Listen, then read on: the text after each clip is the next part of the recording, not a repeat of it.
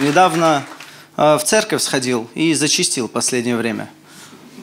То есть все началось с того, что я оказался в Москве в 11 утра, у меня заселение было в 3 часа или в 2. В общем, у меня было много времени и нужно было убить время.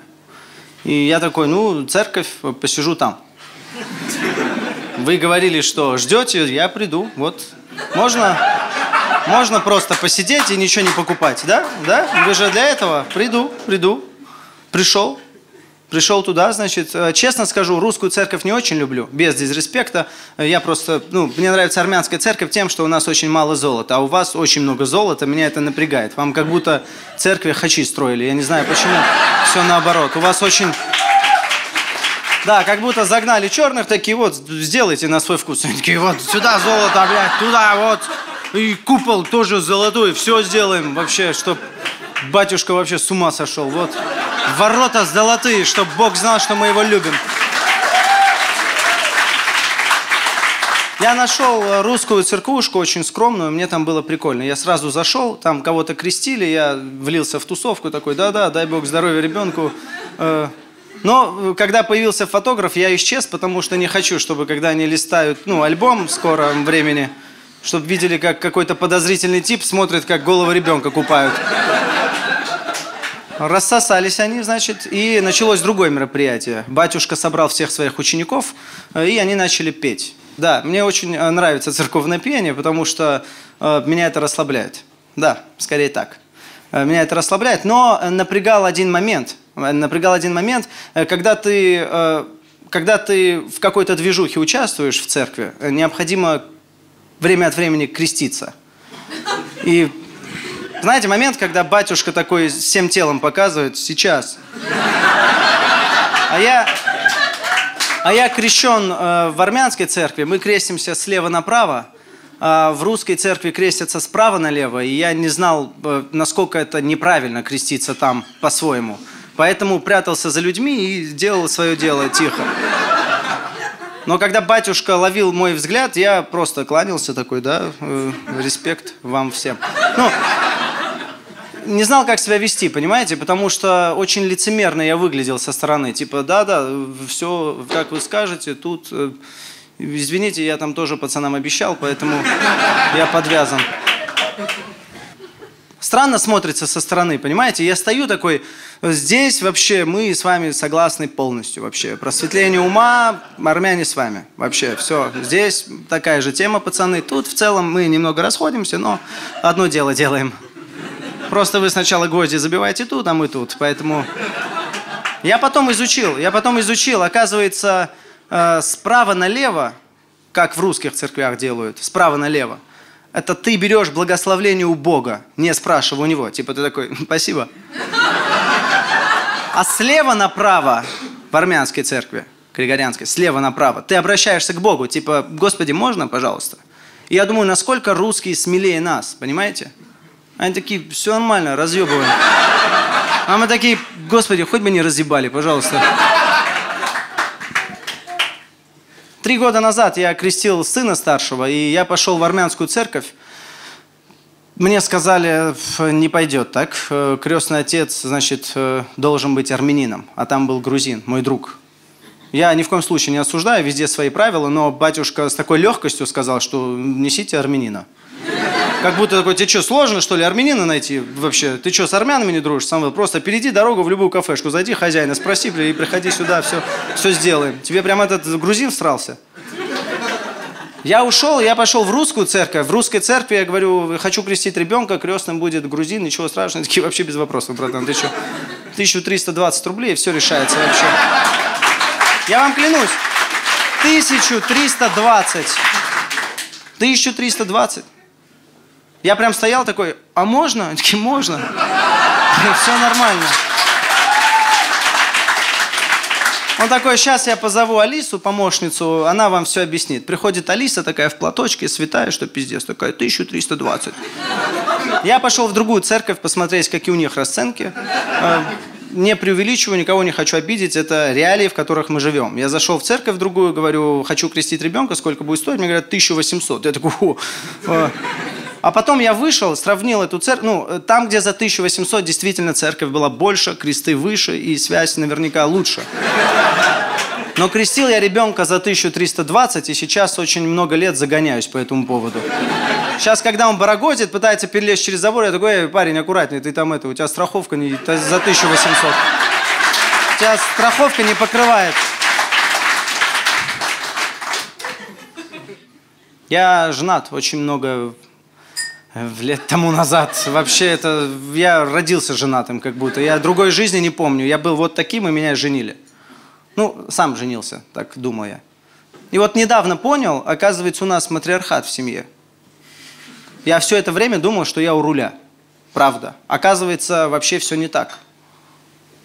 Мне даже одежду жена покупает. Мне все делает жена. Я без нее не знаю, куда двигаться вообще. Обувь мы с ней выбираем вместе, потому что я там нужен. У нее пока нет слепка моей ноги, просто хожу за ней. Недавно были в магазине, покупали кроссовки. И продавец подносит мне кроссовки и говорит, э, молодой человек, вам эти кроссовки нравятся? Я не успеваю ответить, как жена рядом такая, эти плохие. И продавец смотрит на меня, типа, ну ты-то лох, что думаешь вообще, есть тебя мнение? Я такой, ну ты же все слышал. Эти плохие. Он несет вторую коробку и говорит, как тебе эти? И жена опять, эти тоже плохие. А мне эти кроссовки немного понравились, но не так сильно, чтобы полгода выслушивать от жены, как у меня уебанские кроссовки. Я такой, я такой, неси другие, дружище. И этот говнюк берет третью пару кроссовок и подходит сразу к моей жене, как будто меня здесь нет. Спрашивает у нее, вам эти кроссовки нравятся? Она говорит, да. И этот гондон идет сразу к кассе. Я просто вслед кричу ему, напоминаю себе такой, да, эти пиздатые, если что. Мне нравится. Ну, мало ли, ты думаешь, нравится? Мне нравится. Со стороны, может, выгляжу как подкаблучник, но э, напоминаю, чем мы там занимались. Два человека выбирали мне обувь, блядь, вот чем мы там занимались. Вы себе обувь сами выбираете? Мне, у меня этим команда из двух человек занимается. Я просто стоял, как Золушка, вот так вот. Они выбирали обувь для моей ноги, понимаете? Я надкаблучник, я не подкаблучник.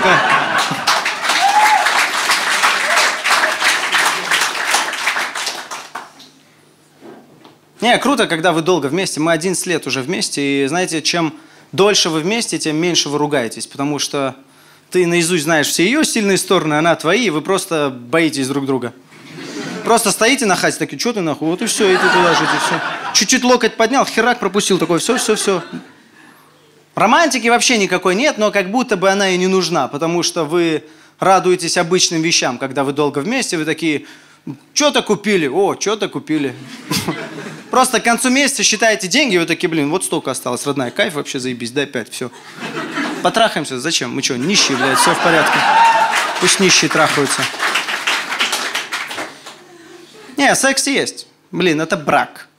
В браке секс есть. Надо, есть. Ты такой, надо, есть, пожалуйста. Хочешь, не знаю, живот крутит. Завтра, похуй, договорились. Главное, главное разговаривать. Когда вы долго вместе, вы можете радоваться тому, что секс будет, но не сегодня. Но, честно скажу, раз в месяц я прям играю в секс, понимаете? Иногда нужно поиграть. Я такой удивлюсь, когда увижу ее голой вообще. Прям я такой, «Хм, ты голая? Такой, вообще кайф. Такой. Сиськи? Классно, что они у тебя есть, родная. Не знаю, мне 30, и ты становишься спокойнее к этому возрасту, понимаете? И стояк более осознанный. 30-летний стояк – это осознанный стояк. Ты такой, родные люди беспокоят, все, мы здесь. Не вот этот 18-летний еблан, который всегда на такой, у вас есть вакансия? Иди нахер, блядь, куда ты пихаешься? Взрослые люди стоят. 30-летний стояк – это уверенный в себе, никому ничего не пытающийся доказать. Чуть-чуть приспущенный, но от ответственности. А этот парень в хорошей форме, просто немного давит груз ответственности, вот и все. Он такой на все из-под лоби смотрит, такой, что там у вас происходит? На всякий шорох не встает. Ну, ну сейчас подойдут, стану, какие вопросы будут.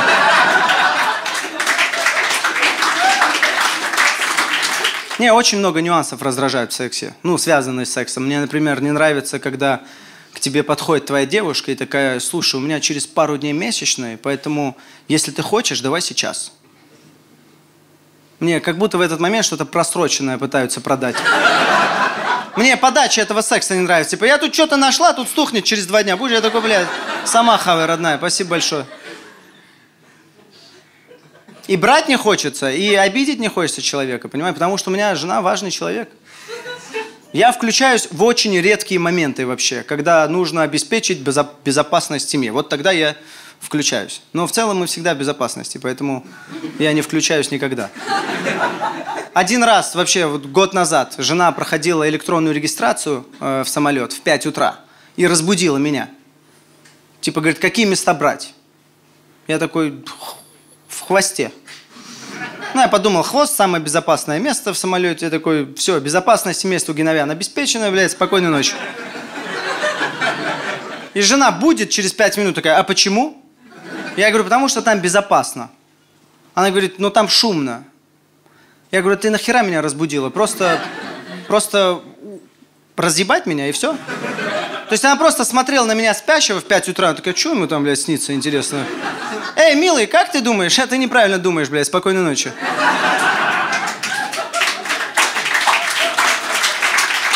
Мы как-то до карантина мы э, съездили отдохнуть всей семьей.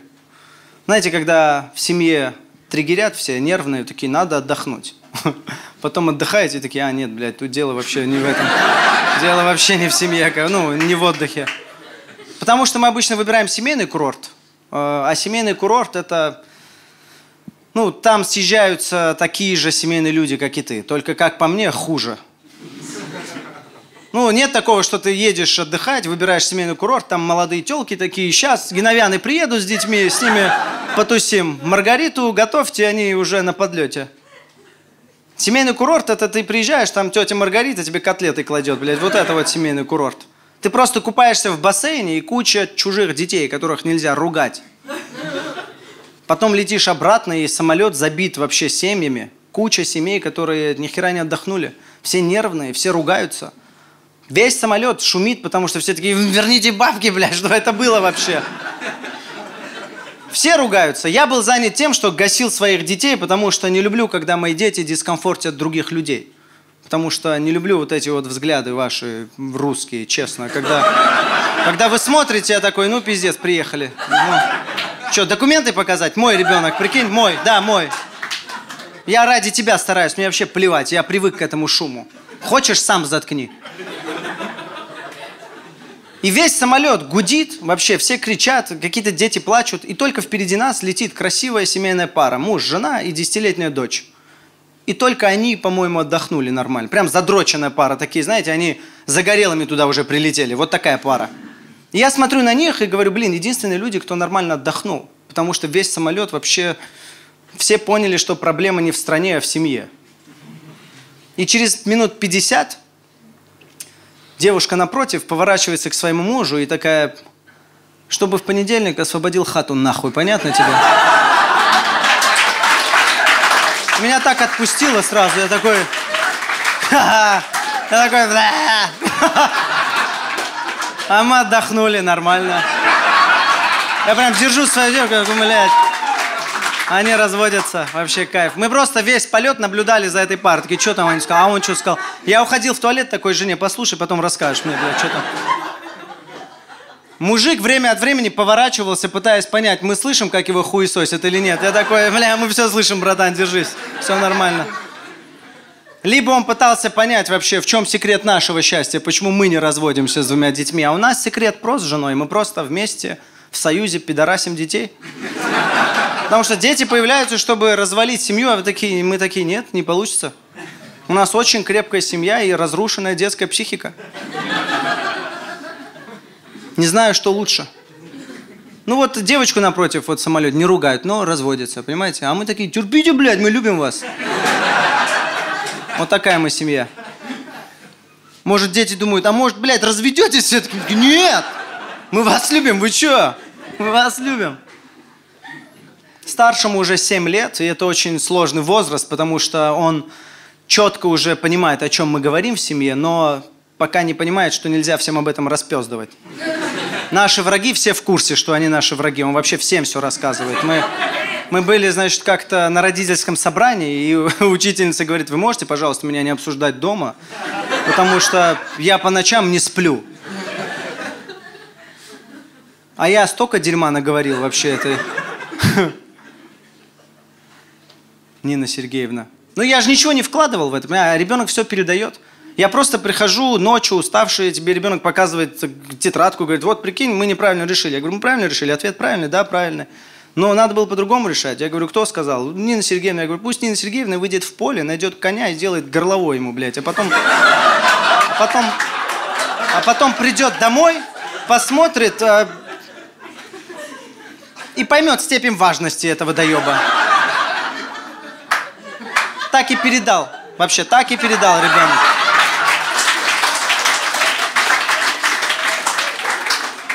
Ты же ничего не вкладываешь, ты просто ходишь по квартире такой, да, сегодня пошла нахуй. Ну, вот так вот.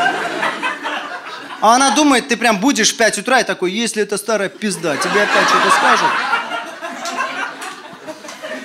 Мне сейчас теща даже, когда детей возвращает, я по глазам вижу, что она что-то знает. Она возвращает, я такой, ну а что вы думали, вы нам родная, что ли?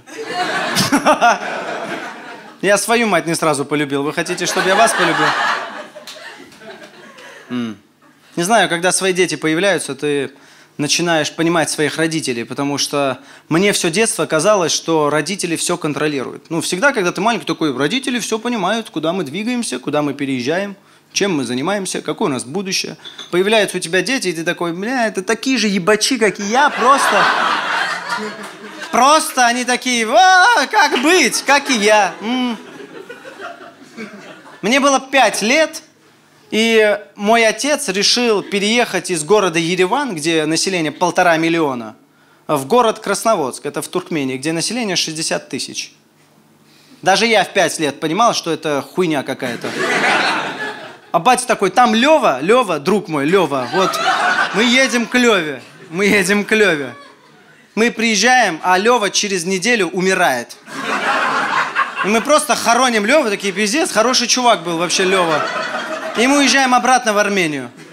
И через год батя такой, а может быть без Левы надо было попробовать? И опять едем в Туркмению. Все контролировал батя, вообще все контролировал. Я два года учился в туркменской школе. Кто-нибудь вообще примерно представляет, что это за страна? Для тех, кто не знает, у них вот э, два президента за вот эти миллиард лет. Там диктатура, но она не жесткая. Там люди в нищете такие, мы любим президента, потому что мы ради него нищие. Там э, учеников не учат предметам, там просто учат любить президента, понимаете? Вообще без преувеличения. Каждое утро, каждое утро перед тем, как зайти в школу, ты должен был рассказать э, туркменскую клятву. Это так странно. Я армянин, приехал такой, да, да, клянусь вообще всеми родными. Обожаю туркменов. Я сам туркмен, сам туркмен.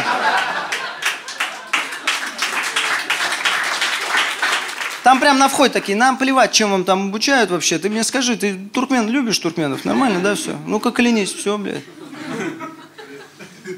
А потом раз в месяц мы выходили встречать президента. Раз в месяц. Он приезжал в наш город, но он в целом только и занимался чем, что катался по городам и... Он такой, бля, меня все любят вообще. И мы обязаны были 5 часов в 45-градусную жару пропускать занятия, ждать, пока проедет президент. И мы вот стоим, ждем, он проезжает, мы такие, он нас видел вообще, бля, он просто пролетел. Один раз я в другую сторону махал, он все равно не заметил. Они такие, да, встречай президента. А то ты когда по утрам клятву рассказываешь, блядь, я прям в глазах вижу, у тебя что-то армянское там проскакивает, блядь. Да. Сапар Мурат Атаевич Ниязов тогда был президентом. Он построил башню, построил башню э, в столице и назвал своим именем. А на вершине этой башни, блядь, он. Золотой. И вот так вот он крутился к солнцу всегда. Да? Вот так вот раздавая пощечины, блядь, всем туркменам. Такие, что, любите меня, блядь?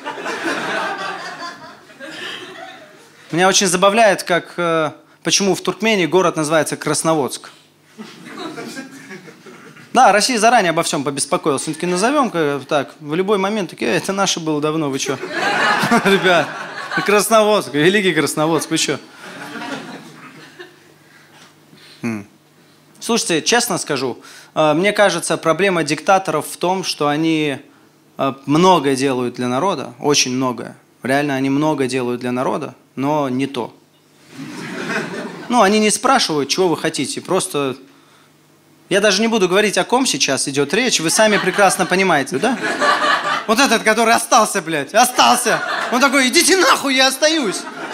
Я хочу остаться, блядь, уйди отсюда. Вот он все делал для белорусов, понимаете? Он все делал для белорусов. Он все, он реально делает все, но не то. Народ такой, перемен хотим. Вот вам комбайн новый. Вот комбайн, будете косить восьмером траву, вообще кайф. Смотрите, сколько предприятий, бля, работаете, и все такие, да, блядь, сам работай, мы не хотим работать. Включи Wi-Fi, старик. Времена другие. Блок этот закрыт, я считаю. Брат у меня есть старший. Он старше меня на три года, и он очень скромный, э, культурный парень, очень тихий. И я подумал, знаете, все, все старшие в семьях, старшие сестры, старшие братья, они гораздо более скромные и тихие, в отличие от младших, потому что их чаще пиздят, так получается. Появляется первый ребенок в паре, и пара в шоке. Ёб твою мать, что с ним? Да бей его нахуй, успокой его. Появляется второй, они такие, не надо так, смотри, что получилось, не надо так делать. И у меня сейчас двое детей, 7 и 4 года. Я не хочу, чтобы старший вырос забитым, поэтому прессую мелкого, чтобы был наоборот. Но он сам не прав, он часто не прав. Он всегда мешает старшему развиваться. То есть старший делает уроки, он недавно делал уроки, и он ему мешал, младший. И ко мне подходит старший сын, такой, пап, можешь ему, пожалуйста, сказать, чтобы он не мешал? Он, я, он перетягивает тетрадки. Я говорю, а я знаю, чем это все закончится. Я, я в итоге буду крайним в этом конфликте. Я такой, знаешь что, иди на своем пиздючачьем языке, объясни ему, что так делать нельзя. И сын такой, папа, можно я его ударю? Я говорю, только не сильно. Ну, он твой брат, он твой брат. Просто покажи, что ты сильнее, но не бей его, хорошо? Э, просто такой, по очкам. Сын вообще неправильно понял мои указания. Он такой, все, респект, пап, я иду. Я иду убивать брата. И он идет, я вслед ему кричу, эй, парень, не сейчас, в следующий раз, когда накосячит, в следующий раз. А сын уже настолько окрылен моим разрешением въебать брату, что он вообще, он, он меня не слышал. Он такой, я убью его нахуй. Вы, вы вообще... Перед тем, как ударить младшего брата, он снял очки. Он такой, ему пизда вообще. Вы что, блядь? Я иду, блядь. И он замахивается так сильно, что я думаю, если он попадет, мы все сядем вообще, всей семьей.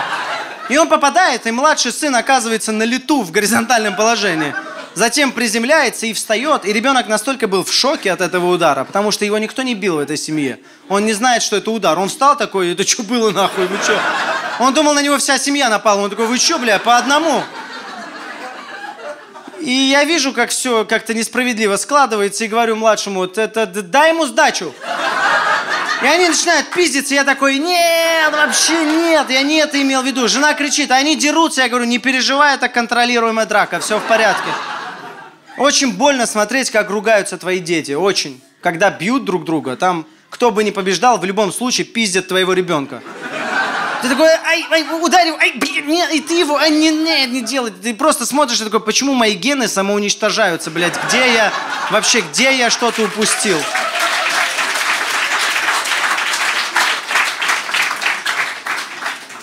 Не знаю, я просто сейчас слежу за тем, э, с кем общается мой старший сын. То есть как будто бы мониторю его друзей. И мне там очень нравится один тип, его зовут Толян. Это семилетний друг моего сына. Толян – это чисто чувак моего роста. Толян такой, вот, дядь Самвел, тебе въебать, вот кто такой Толян. Вот такой Толян. И мне нравится он тем, что он вообще живет другой жизнью. Ну, они вроде были в садике вместе, теперь они в школе вместе учатся, но Толян вообще в рот ебал учиться. Он за два года четыре раза ломал руку и пропускал все занятия. И прикиньте, как я был удивлен, когда в сентябре, в сентябре, звонит в 11 утра домофон в будний день. Я снимаю трубку, а там Толян. Он такой, дядя Самвел, а Леон выйдет погулять? Я говорю, Толян, Леон в школе. Толян не спросил у себя, а почему я не в школе? Он такой, а когда он придет?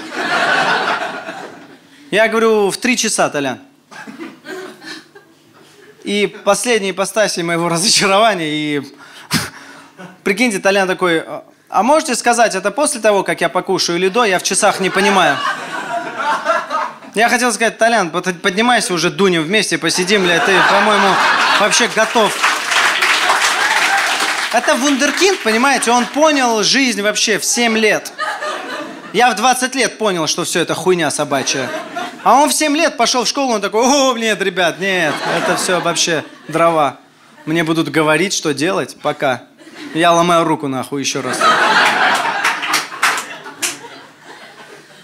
Но еще более меня расстраивают девочки, одногодки, как быстро они развиваются и теряют интерес к сверстникам. Мы, когда отмечали шестилетие старшего сына, был тот же состав гостей, что и на 7 лет. Несколько девочек с танцев и пару мальчиков-одноклассников. И в 6 лет день рождения вообще прошло на ура. Всем было кайфово, все поели торт, разошлись довольные. Проходит всего лишь год, и на 7 лет приходят э, те же парни и несколько семилетних телок. Просто они такие, мы телки теперь, дядь Самвел. И нам здесь скучно. Знаете, когда девочкам скучно в компаниях, они такие, сейчас всем будет скучно, нахуй, потому что им будет неудобно перед нами тусить, блядь, нам тут вообще не нравится парни в шоке, в шоке, они такие, знаете, мечами пытаются их развеселить, они такие, бля, в прошлом году это их разъебывало вообще, блядь. Почему они вообще... Год прошел, мы сейчас даже сильнее, быстрее делаем как-то. А они вместо того, чтобы тусить с мальчиками, они включили песню на YouTube, и я первый раз слышал такую песню и был в шоке, честно. Песня называется «То самое чувство, когда ты лучше всех». И стоит мой грустный сын со своими грустными друзьями, и эти малолетки э, включили эту песню и подпевают вот так вот ногой еще. То самое чувство, когда ты лучше всех. Я смотрю, такой, нахуй из моей квартиры вообще, как вы сюда попали?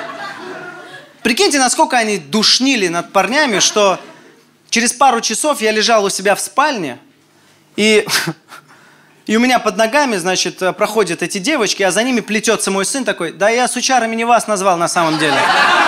Да это я не вас назвал. Я несу праздничный торт, праздничный торт.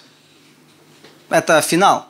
Это праздничный торт. Я несу, ставлю на стол, пацаны сели, разъебались, всем все понравилось. А одна из девочек такая, торт, конечно, красивый, но невкусный.